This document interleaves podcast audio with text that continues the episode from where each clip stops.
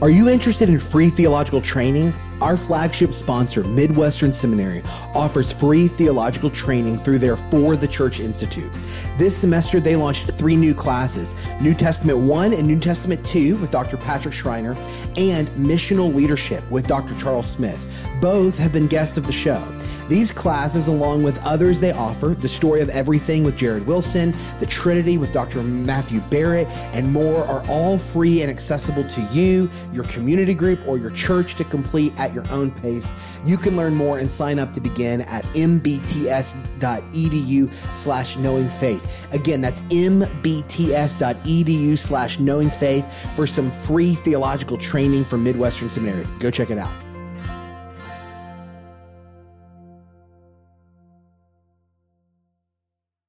You're listening to Knowing Faith, a podcast of Training the Church.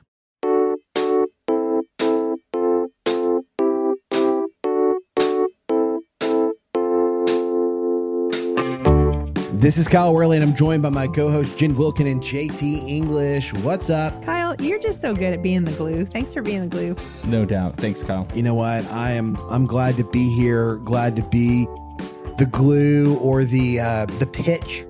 You know, um, uh, the tar. Uh, the bitumen and pitch. Yeah, Mhm. that's good. Yeah, like I'm- we're that's where we're at in the story of scripture with my daughter right now. So, um, I had to tell her that like pitch was like glue but old. That's what I told her.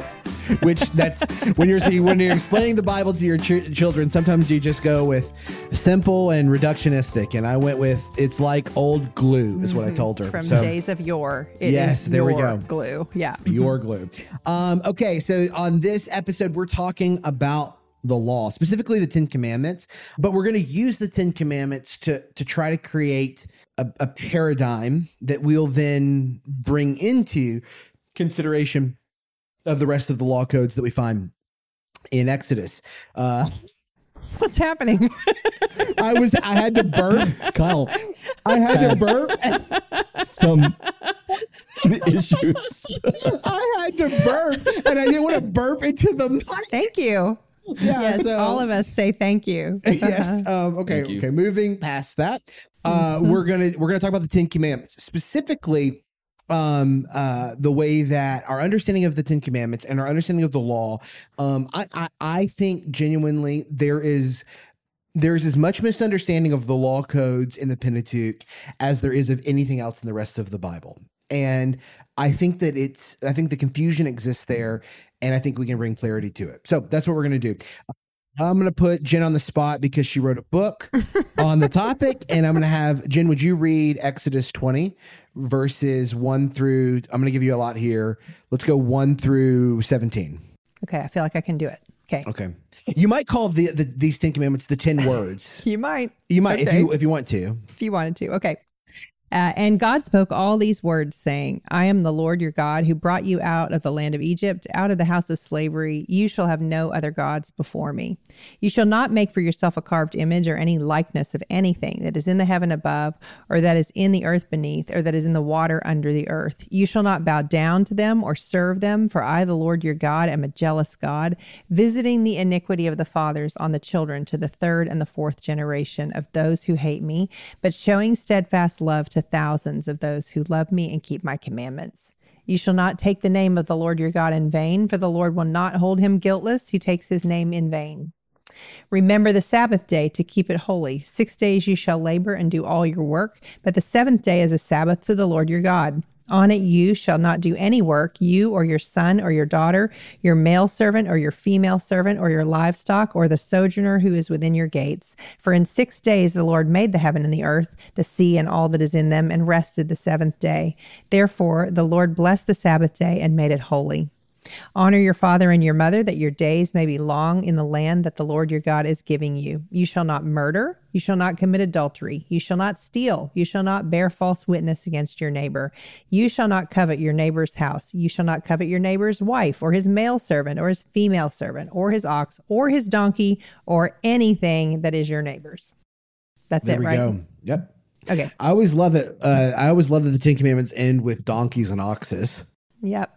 Yep. You know? We're all off the hook because nobody covets those. Ex- yes, I've thought about Ends it on like a high that. note. Yep. Yeah. uh, hey, okay. Here's my hot take. I want to I want to start with a hot take, uh, which some of you will know I am want to do. Um, I don't think the Ten Commandments should be recited or posted without verse two ever. I don't think that's a very hot take. What? It's not a. Hot, it's not a hot take. I don't know. Maybe I've been swimming in these waters too long, but to me, I'm like, of course we wouldn't separate those. Well, you're saying that, they are posted without it, right? Yeah, I mean, like I've seen lots of pictures of the Ten Commandments. I've seen lots of artistic renderings of the Ten Commandments that don't include verse 2 And I know mm-hmm. that verse two is not a commandment, but I actually think verse two's presence is the fundamental way to understand the Ten Commandments, right? Okay, I'm going to play Well- devil's advocate here. First of all, tell, tell me why you think it's fundamental. Yeah.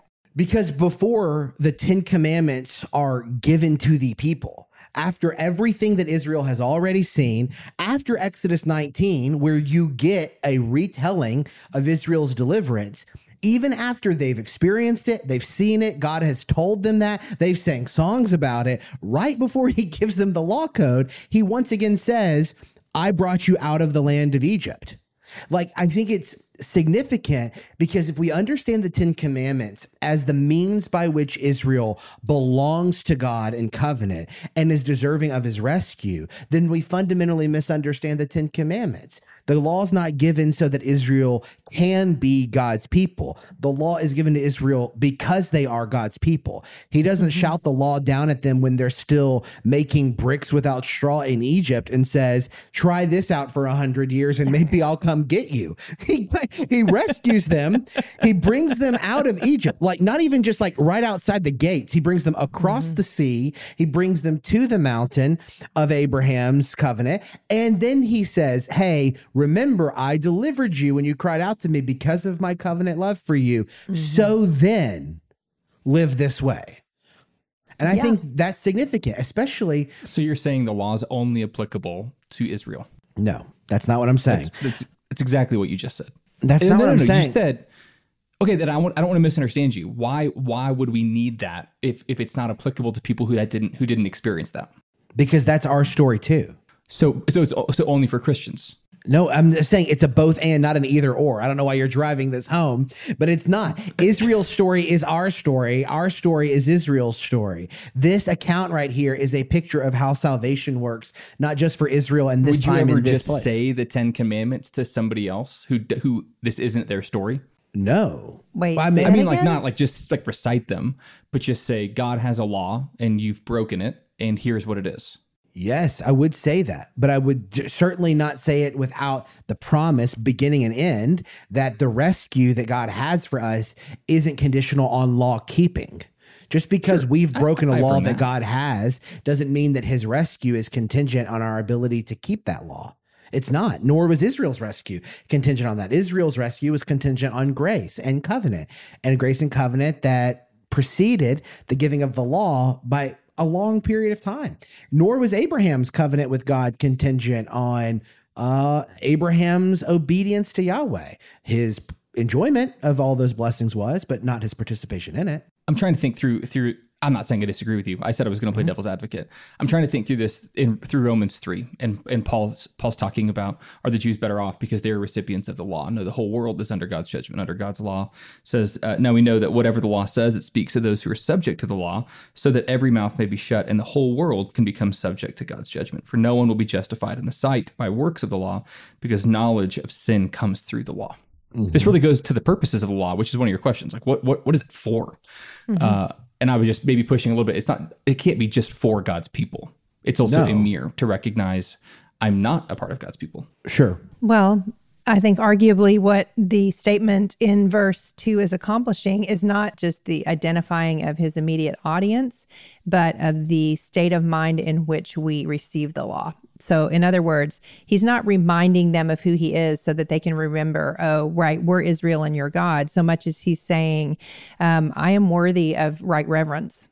based on what you know of me. And the reason I would say that is because after the 10 commandments are given, we get kind of this reframing or this circling back to what I think is the idea that's captured in verse 2, where uh, Moses says in verse 20 of chapter 20, Do not fear, for God has come to test you that the fear of him may be before you, that you may not sin. And I think what verse two is doing is saying, if the fear of him is before you, then you will not sin. You will, and, and by fear, I mean right reverence, like that. And when they remembering, when they remember his towering deliverance that happened coming out of Egypt, it should inspire in them right motive for wanting to obey his laws. In other words, he's showing that, you know, I'm going to go to my my my life verse, the fear of the Lord is the beginning of wisdom. The person who walks wisely recognizes that God's law is something that is for good, not for harm or for limitation. And so, in that sense, anyone who has the fear of the Lord, Jew or Gentile, wants to obey these laws because they are demonstrably good based on the one who gave them. So I don't see it as like, hey, I'm identifying you as my nation so much as it is like, I'm telling you who I am. And if mm-hmm. I am who I said I am, then you should want to obey these laws yeah. Um, because you would walk in fear before me. Yes. Yes, I agree. I agree. And there is a sense in which the Ten Commandments are an unfolding of the natural law that has been inscribed on our hearts. What what, uh, mm-hmm. uh, what you're getting at in Romans three is a continuation right. of what we find in Romans one, right? That what happens in the giving of the law and the Ten Commandments. The reason why we get these little snapshots or symbols or pictures of the law, it wasn't when we got to Exodus twenty that all of a sudden God was like, you know what, it'd probably be good if they didn't steal yeah. it. stealing's now bad. Yeah, steal. I, I think stealing's bad now. When I created the world, fine. I was yeah. fine with stealing, mm-hmm. but now yeah. not so much. The yeah. the natural the the Ten Commandments are uh, kind of a uh, they're a telling of what it was true even before the Ten Commandments were given, which is that mm-hmm. there is only one true God. And we talked about this a little bit in our live recording at TGC, which will come out in the weeks ahead. Um, but one of the things that's important to remember is that the uses of the law are there's at least, I mean, we talk about three uses of the law, right? We talk about the law as a mirror um, uh, for us to see. Uh, it's a picture of God's holy character, it's a mirror for us of our uh, sinfulness, and it is a tutor to us in the ways of God, right? Those are the three purposes of the law uh, mm-hmm. that it shows us our imperfections it shows us God's perfections and it shows us the way of wisdom in God's world, right? Mm-hmm, mm-hmm. And I think I actually have a different understanding of, of the three. Okay. But maybe I'm wrong. And if, if I'm wrong here, let's just cut it out. But let's I've always I've always heard that the three purposes were first a pedagogical use, like it, that's what you're talking about, Kyle, mm-hmm. a mirror. And we mm-hmm. learned a couple things. We learned the holiness, righteousness of God, and then we also learned the brokenness and sinfulness of ourselves and our need for Christ. That's that's uh, how you were talking about it. But then there's the civil use of the law. Right. The civil use of the law is a, is as a means to restrain evil. The law mm-hmm. itself can't change our hearts, but it does uh, protect uh, societies against uh, kind of spiraling into anarchy, and that's mm-hmm. what God's given to them. It brings order out of chaos. Yep. Yeah, mm-hmm. exactly. And then the normative use of the law, which is to reveal what pleases God. That's kind of similar to using the law pedagogically, but it really show, shows us more as now as God's children delight in the law of God because God delights in the law and ethics. Mm-hmm. What did you say, Kyle?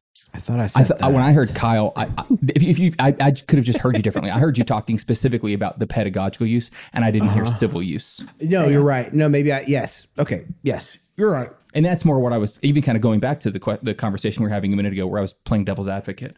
Is I think the civil use of the law of course I want verse 2 there too. This devil's advocate. Mm-hmm. But mm-hmm. it's also just can be used as a as a as a tutor to to civilly help organize society or, or family around goodness and ethics. Well, and again, we need to place this giving of the law exactly where it fits into Israel's story, because as Kyle's right. already hinted at, it doesn't do any good to give the law of Yahweh to people who are enslaved to the gods of Egypt they can't serve two masters. No one can serve two masters. And so now they are actually able to serve God as they were created to do. And so he gives them the law at this particular time. And it's given to them after what just happened in chapter 18, which is that uh, a, a, prototypical judging system was put in place. Judges mm-hmm. were put in place to help Moses. And so he forms the judicial system and now he's going to fill it with law in chapter 20 in a, in a pattern that we've seen elsewhere um, in Genesis and also in Exodus. So the law is given at a particular time for the formation of a civil society among the Israelites, that they would know how to live at peace with one another and to um, be a, a well ordered house of God. Right. So the law here, there's been um, the first half of the law deals with our relationship to God. Mm-hmm. Right. The first half of the Ten Commandments, I should say. And the second half deal with our relationship to one another. Is there a sense in which that is mirroring a little bit of the creation account? That the creating of like we see this kind of frame of hmm. uh, God creates the space and then He inhabits it. Is there is there anything there, Jen? I mean, I know you've looked at this a lot. You wrote a book on the topic how much are we to make of this structure of the law? I mean, certainly the vertical dimension comes before the mm-hmm. horizontal. Um, what Luther famously said any breaking of commandments two through nine is first a breaking of the right. first commandment, um, right. that we should have no other gods before the one true God. Is there a reason? I mean, I, there must be why the first half of the Ten Commandments deals with our relationship with God and the second half deal with our relationship with each other. Yeah, sure. I mean, obviously, when we have issues relationally with one another, we tend to try to fix it only on the horizontal plane, and we neglect to realize that the reason I have an uh, uh, an issue with my neighbor is probably because there's something wrong in my vertical relationship with God. Mm-hmm. And so um, those two are always going to be interconnected. And I think that another way I've heard the law talked about, the Ten Commandments talked about, is that they're talking about submission yeah. all the way through. And so you move from submission to God in in 1 through 4 to submission to human authorities to to those who are our elders in yeah. in experience or years or um, or authority. So that's father and mother and we probably won't have time to get into that today, but it means more than just your mom and dad. Uh, if you go back to the the Westminster Confession. And then um, when you look at the rest of it, we're talking about submitting to one another. And so it pulls us right into the New Testament, where in the epistles you hear all of this honor God, honor the emperor, you know, outdo one another in showing honor. Um, the whole idea is if we would look for how to lay down our lives, then these would all fall into exactly where they should live. I think it's also significant. I was remembering um, when when I was working on the book, reading that the there are no existing law codes, like recorded law codes from Egypt. In Egypt, it does not appear that laws were written down. You would expect that based on the number of written evidences that we have of that society, that we would have records of written laws. Mm-hmm. And what the uh, person who was writing on this was saying was that because the law was not written down, it meant that people didn't always know what the law was. And mm-hmm. that could be used against them when they came on trial for having committed a crime. Was it even really a crime? You know, that kind of a thing. And so the law in Egypt could be easily manipulated by earthly rulers to suit their own ends because it was not widely published. And yet here we have Yahweh doing something that completely flies in the face of Egyptian practice by being on record about exactly what his laws are. Uh, so I loved that. I thought that was a significant, and his laws are distinctly non Egyptian and distinctly uh, non Canaanite. You know, the way that he mentions, even in like the Sabbath command, who is protected by the Sabbath command. And in the same way, in the way that he mentions in the um, the command about not coveting, like who it covers. And, and it goes into detail that you would not find in other law codes. The fact that women are mentioned is significant. The fact that animals are mentioned, you know, is significant. So um, everything about this law is unlike other laws. Uh, I shouldn't say everything. There are many similarities between this law code and other law codes of the time, but there are significant differences that mark the mm. people of God uh, and God Himself out as as different from the surrounding uh, cultures. We live in a possession and money obsessed culture. But what does the Bible say about generosity? In his new book, A Short Guide to Gospel Generosity, author Nathan Harris shows us that the answer to our obsession with possessions is turning to the gospel, because only in the gospel can we find the type of life transformation that enables us to turn our focus from ourselves and back to others, to give generously, and to follow in the way of Christ. To learn more about the book, visit guide to gospelgenerosity.com. That's guide to gospelgenerosity.com.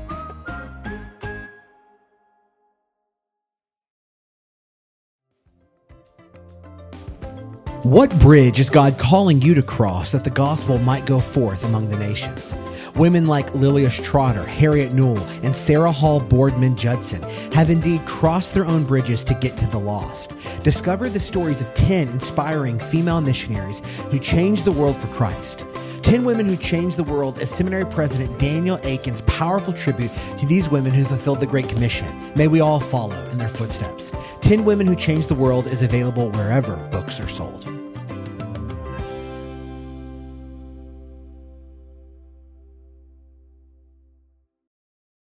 Yeah, this is actually a really fascinating topic that I haven't spent time thinking about in a long time, but I spent a long time thinking about it when I was in seminary. Uh, so I'm probably not cut up on all the literature. And there's actually a little bit of a danger to to what I'm about to say. There's there's a, a group of evangelicals who have adopted what's called the trajectory hermeneutic, and mm-hmm. basically what this means is is we see a trajectory of God's ethics over the course of biblical history, and a trajectory mm-hmm. that is contrasting uh, the law of Moses, perhaps against the Code of Hammurabi or mm-hmm. uh, other Hittite laws. Um, so one of the things that these scholars were saying is we but so I don't subscribe to, uh, and you don't need to know about the trajectory hermeneutics. Doesn't matter that much right now. But what is really important is what Jen just brought up: is how contrasted uh, God's law is from, for example, the Code of Hammurabi or other Assyrian or Hittite law codes, because God's people are distinct. Like I think sometimes we can think Nobody else had laws. Uh, they were all just living as total pagans. They had no orders in, in their society. And it was Israel who first kind of got this law, and therefore yep. they're going to go be a light unto the nations. It's actually mm-hmm. not true at all. That Moses is very familiar with some of these other law codes. We can mm-hmm. tell because of how he is intentionally contrasting uh, Exodus and Leviticus and how God's people are supposed to live as a city situated upon a hill among the nations that are living in darkness. Mm-hmm. Yes, and I do think that right there gets to something that we've talked about a lot in previous seasons and on previous episodes where we've had opportunity. The law is given in one sense to help shape the the the witness that Israel is to have among the nations, mm-hmm. particularly as they enter into Canaan. Um, God is intending for them to be a contrast community, to mm-hmm. be a. Um, I think Michael Goheen calls them a showcase people, which I like. Um, I like that phrasing that they're supposed to be a light to the nations, and part of that is going to be their moral witness. Mm-hmm. And I do think it's important to not minimize that this role of the law is significant, not just in the history of redemption, but it's significant now. This is one of the reasons why I think we should be talking more about the law, not less about the law in Christian circles, because I do believe that there is a mm-hmm. there's a significant sense in which the law is given for a liturgical purpose all of Israel's life is being reoriented around the presence of God that is going to take up dwelling in their midst. The Ten Commandments, all those codes you're going to read after this and the rest of Exodus about altars, because right after the Ten Commandments, which makes sense to us, very mm-hmm. rarely do you Gets see weird. laws of laws about altars posted in courtrooms. You know what I'm saying? It's like right. that they don't show up as much, right? Or how to clean your hands, right? Uh, these are things that feel like, wait, what? But I actually think that it's significant for us. I, I don't think when an Israelite thinks about seeing the presence of God descend on Sinai, when they think about that very same presence being in the middle of their camp, I don't mm-hmm. think the law is too detailed. When you think about the presence of Yahweh being in your midst and you've seen his power, I think I don't think that it's a lack of imagination that Israel has or a lack of grace with themselves um, that this law is so relevant and binding for them and so significant for their life. I think that if the presence of God is going to be in your midst, yeah, I'd want to know how to wash my hands. So go back to the statement that you made because it's an important one, but I don't know that all of our listeners may maybe have listened long enough to be able to connect the idea. You said you think it is also it, serves a liturgical purpose. What do mm-hmm. you mean by that? Uh, you're you're talking about it, but I want you to just really yeah. bring it home for people. So Israel, so at this point, Israel is at the. We can't forget where they're receiving it at. They're at the base of Sinai. Mm-hmm. The fire and smoke have led them out, and now it's descending on the mountain. And this God holy God who just judged Egypt, the most powerful empire in the world, brought him across the Red Sea, is about to say, Build me a tent and put it in the middle of your camp. Mm-hmm. Like I'm going to be right there with you. I'm going to dwell in your midst. And when I say that the law serves a liturgical purpose, liturgy is just ordered worship. That's all the word means. I know we think about liturgy sometimes as like uh, maybe if a church does a benediction, they're a liturgical church, or if a church sings these kinds of songs versus these kinds of songs, they're a more liturgical church. We use that word that way.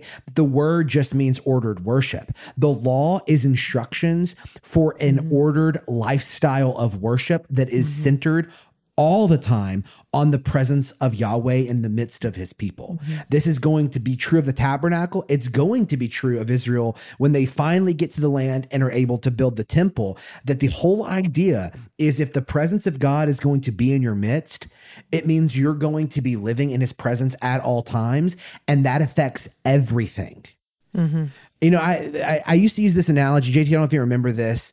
I used to use this analogy when thinking about the law and the presence of God in the training program. If I was sitting in the living room, you know, Jen, if we were over at your house and we were having dinner, and a, and a dog walked into the living room and it wasn't your dog, like it was a I was big gonna say, dog. this could actually happen, but not No, like this. let's imagine it's not your dog. We're all hanging out in your living room, and a dog walks in that's not your dog, and we all know it's not your dog. Our behavior probably changes a little bit because we don't know where this dog came from. The dog is unknown to us and has some level of power, right? Like a dog has some level of power. They have teeth. They they can move, and let's just imagine now that we don't, we don't know what to do with this dog.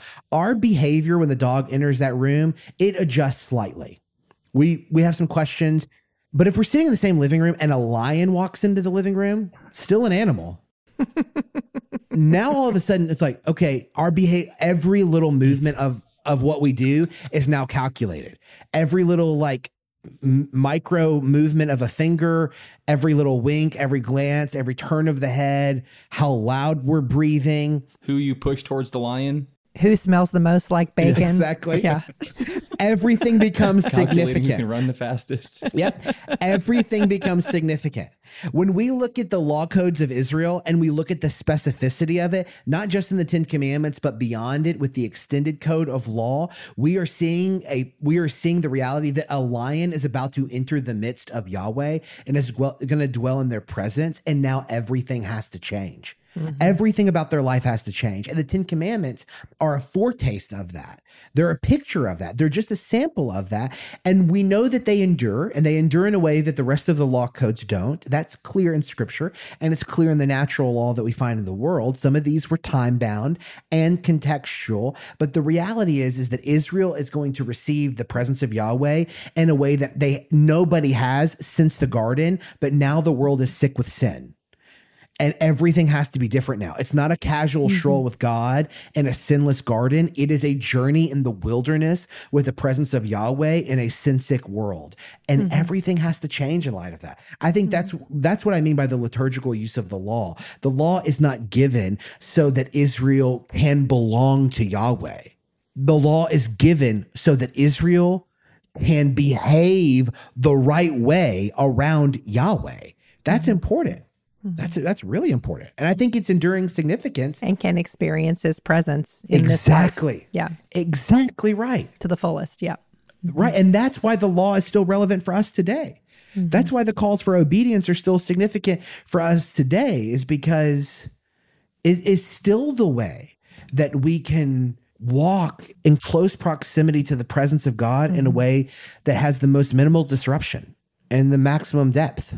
Yeah. I know we're headed to the New Testament. So let me just drag us there really quickly. But like in, you know, in Galatians, it's called the law of Christ. Elsewhere, it's called the law of love. And so when we hear um, the Apostle John talking about, or actually it's Jesus' words in John's gospel, but then John reiterates it in his epistles. Hey, the thing that's going to make you stand out is that you love each other. And so Right. and even in Galatians, it talks about how we should pay particular attention. We should treat everyone according to the law of Christ, but particularly those within the family of God, because that's where it will be most evident. We will be most likely to have the most level of success because we're all rooting for the same things uh, and the same outcomes, but also that that's going to be the most compelling way that we can show people that we have a beautiful story, that we have the most beautiful story. And that goes back to Israel being, you know, as you were describing them, a light in the darkness, a city on a hill, which is the way that Jesus describes the New Testament church. Um, and so I think a lot of times when we start thinking about the law and people say, well, I'm not under the law, I always am wondering, why would you not want? Now, I, I, understand what they're saying. They don't want the judgment from the law to fall on them. And it doesn't because Christ is the perfect law uh, law keeper on our on our behalf. But the law is the way, our obedience to God's way of living in God's world is what shows is effectively loving one another. That's what Jesus says. He boils it down to, to his love for one another. And so, That's if right. we want to be known by our love for one another, then by default, we will obey the law of love toward one another, um, and and then also uh, in the vertical plane as well. And yeah, that's exactly right. And I, I, that phrase kind of bugs me sometimes too. I'm no longer under the law, though I understand what they're trying to say theologically. But even more so, okay, let's just grant you're not under the law, but the author of the law now dwells inside of you. How do you mm-hmm. think? Mm-hmm. How do you think? How do you think he is wants to empower your life and live right. your life? The Spirit yeah. of Christ, who wrote this law, who is there at Sinai, authoring these words for Moses, is mm-hmm. now the tutor, the teacher, the counselor, mm-hmm. the one who's mm-hmm. going to come to remind you all that's been said, is now indwelling you.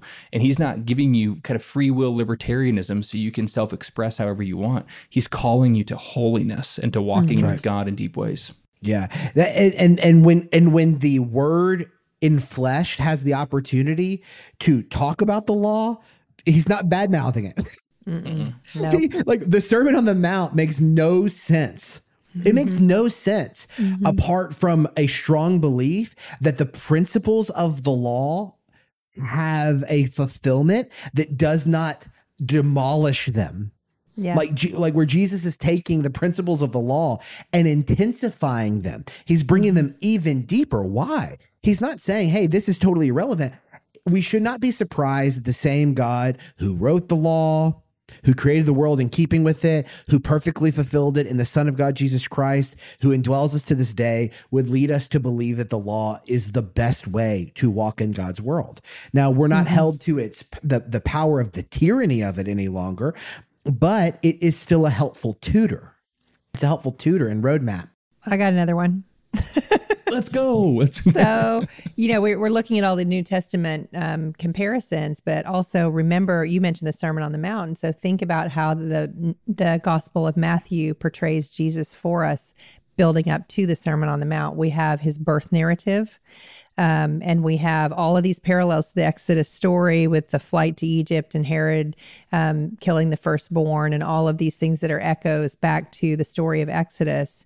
And then what happens? We see Jesus be baptized. So he passes through the waters and then he goes into the wilderness for his temptation and then comes uh, to the giving of the law in his own words on um, a mountain that's unnamed in the Sermon on the Mount. He he rearticulates the law according to New Testament understanding for his listeners. And so Matthew is very much wanting us to connect Jesus talking about the law in the Sermon on the Mount to the giving of the law at Sinai, both in how it is similar and in how it is markedly different. Um, and so you see people cowering uh, and trembling at the foot of Sinai. And yet, in this first foretaste of what it will be like to gather at Mount Zion, we see the people draw near and receive mm-hmm. good news um, from the Word made flesh. So, I mean, there's a lot of really cool comparisons, but I just wanted to point out that if we're following those connections between the Exodus story and the story of Jesus, the story of Jesus is given to us um, according to particular um, images and timing because those connections are meant to be there for us to find. So, what is in your mind the proper role of the Ten Commandments for the Christian? Who are you I talking mean, to, Kyle? I would still say the three that we highlighted are the three yeah. uses of the law are the yeah. three uses of the law.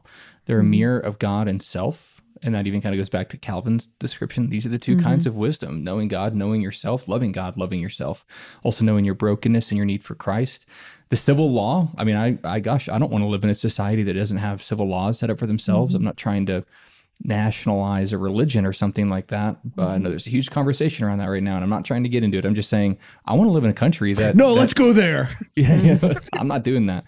But like, man, I really, I don't, you know what? I don't want to have happen. I don't want to legalize murder. Like, that's just that would be a bad Yeah. thing to do. And so Agreed. that- that's what I'm. yeah. Uh, and so, so those are the things that we want it to be a mirror of God and us. We want it to, to use it to organize society so that we can live in a civil and just society. And we also want it to remind us of what God thinks is good, and uh, that that it, it is it should be normative in the Christian relationship with God.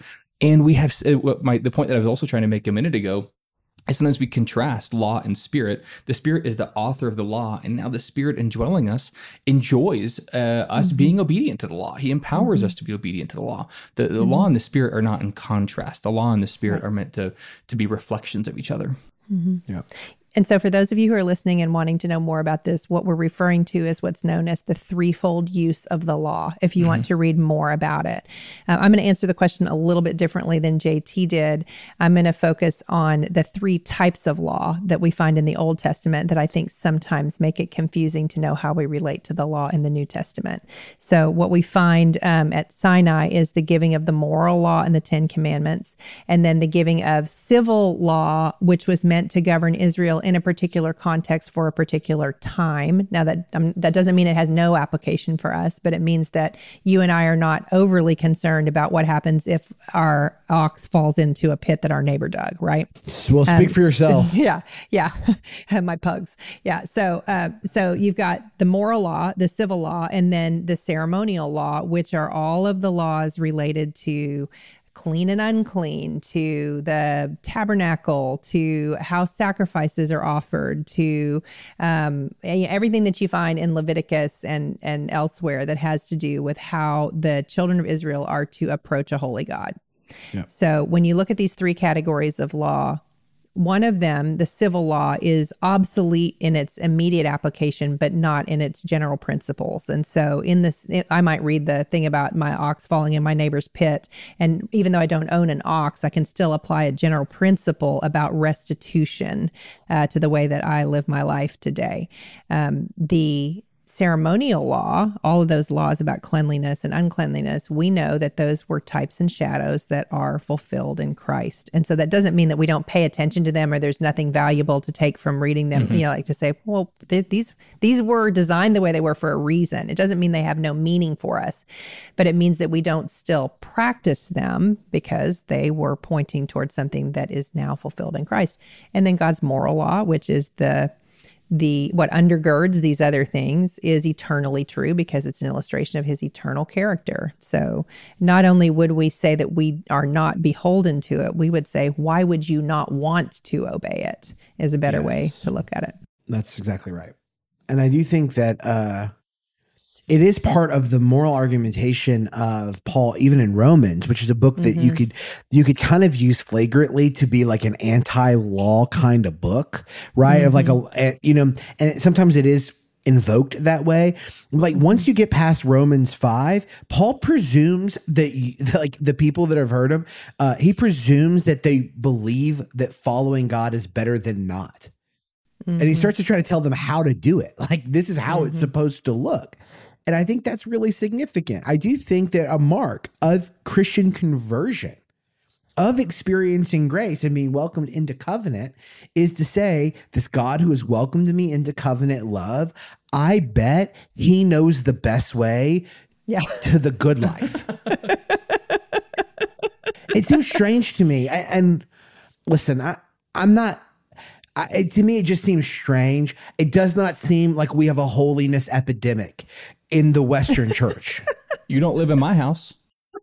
and by And that, I I'm talking about have to. Macy, not me. yeah. So So you're I right, just Kyle. don't- we are we are not. That is not a problem. I for just church. don't know if it does seem like sometimes we're punching at ghost when mm-hmm. we're like, well, you know, there's just this spirit of false religion where it's just all moralism now. And I'm going, well, maybe there was a time in which it was, but mm-hmm. it definitely seems like that window has shifted. And mm-hmm. maybe it's time for us to start I don't know, teaching our kids the Ten Commandments. You know, it was largely a part of the discipleship architecture in the church for mm-hmm. 2000 years mm-hmm. i don't know that it's a net positive that we said well we don't want to teach them law. Uh, one of the mm-hmm. things that I, that has always helped me jen and you were talking about this at one point and i don't know we've had so many conversations. Sometimes i don't know if we did it on a podcast or if it Each was in one a of them is conference room. precious to us. Yes. it's true. Snowflakes, snowflakes, the lot of them. Um, but you once said for a child, you don't always give the child all of like the gray matter of the ifs and the what ifs. It's like, no, the mm-hmm. child just needs the law. They just mm-hmm. need the the admonition. Do this, don't do that. They're a mm-hmm. child. And I think for a lot of Christian discipleship, we have complexified the simplicity of the law. Yeah. Well, I did probably say something like that with qualifications. Um, Yeah, I think that the point is that um, a very we we want to wait to tell a child to do the right thing until a child can understand why it is the right thing. And um, children learn by doing. And so that's why we train them to say please and thank you before they feel gratitude, um, because we know that they will need those words when the right motives do attach themselves, but that they need those words before the right motives attach themselves. And um, some, I've sometimes reflected that while we can't raise Christian children, we can raise children who are moral, and we should at least do that because it's good for everyone. And so, you know, obviously, you you never want to tell a child you're earning my favor or God's favor through your obedience, but you could tell anyone on the planet that when we live a moral life, all of us are better off. It's just true. I mean that you know the, that that's just true because That's the civil use. yeah, because God established these laws for our good. Um, but I I do think like I think we may have touched on this in the in the podcast capture at TGC, but like you know when we think about heaven, a lot of people are like, yeah, heaven, I can't wait to get there because there will be no more tears, there will be no more sadness, there will be no more suffering. Well, the reason those things won't be there is because there will be no more sin.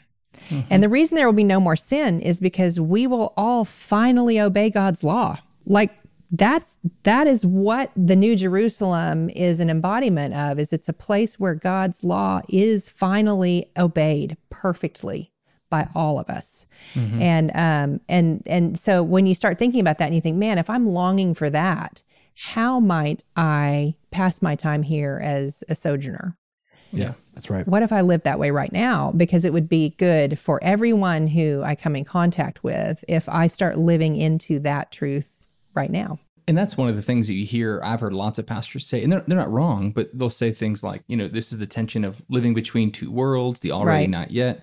And they'll highlight, so therefore, let's live now the way we're going to live then. But they usually mean like, let's be, let's party, let's celebrate because we're going to party with King Jesus. yeah, or, yeah. let's- and that's not wrong. I, I, I Yeah, understand. those are What parts they- of it. Yeah, that's what part they of it. What they very rarely say is, let's obey the law.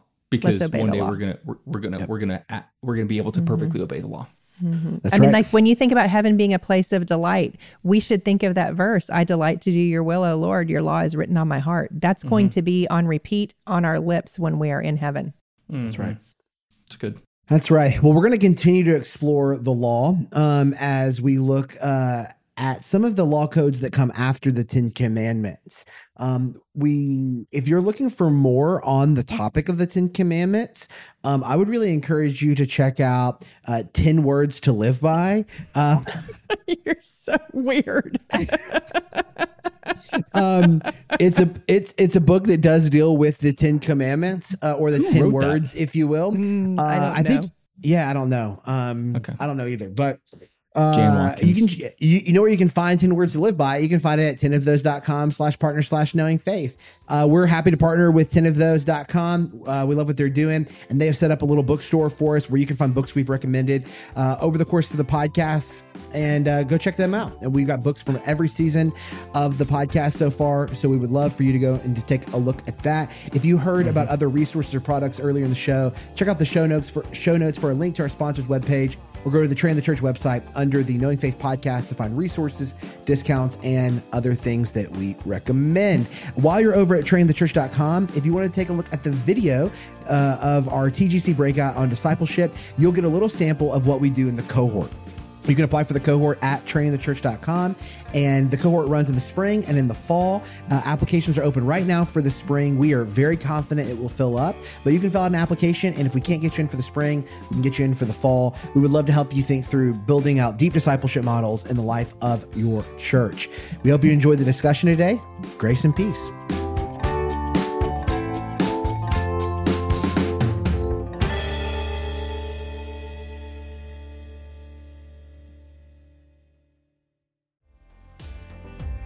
Did this episode spark an interest to learn more about Jesus, the Bible, or just theology in general? You can receive free theological training through Midwestern Seminary's for the Church Institute, where you can learn more about the Old and New Testament, Christian theology, preaching, leadership, and more, even at your own pace. Learn more and get started today at ftcinstitute.com. Again, that's ftcinstitute.com for free training on Old and New Testament, Christian theology, preaching, and leadership. Go and check out these incredible resources from our season sponsor.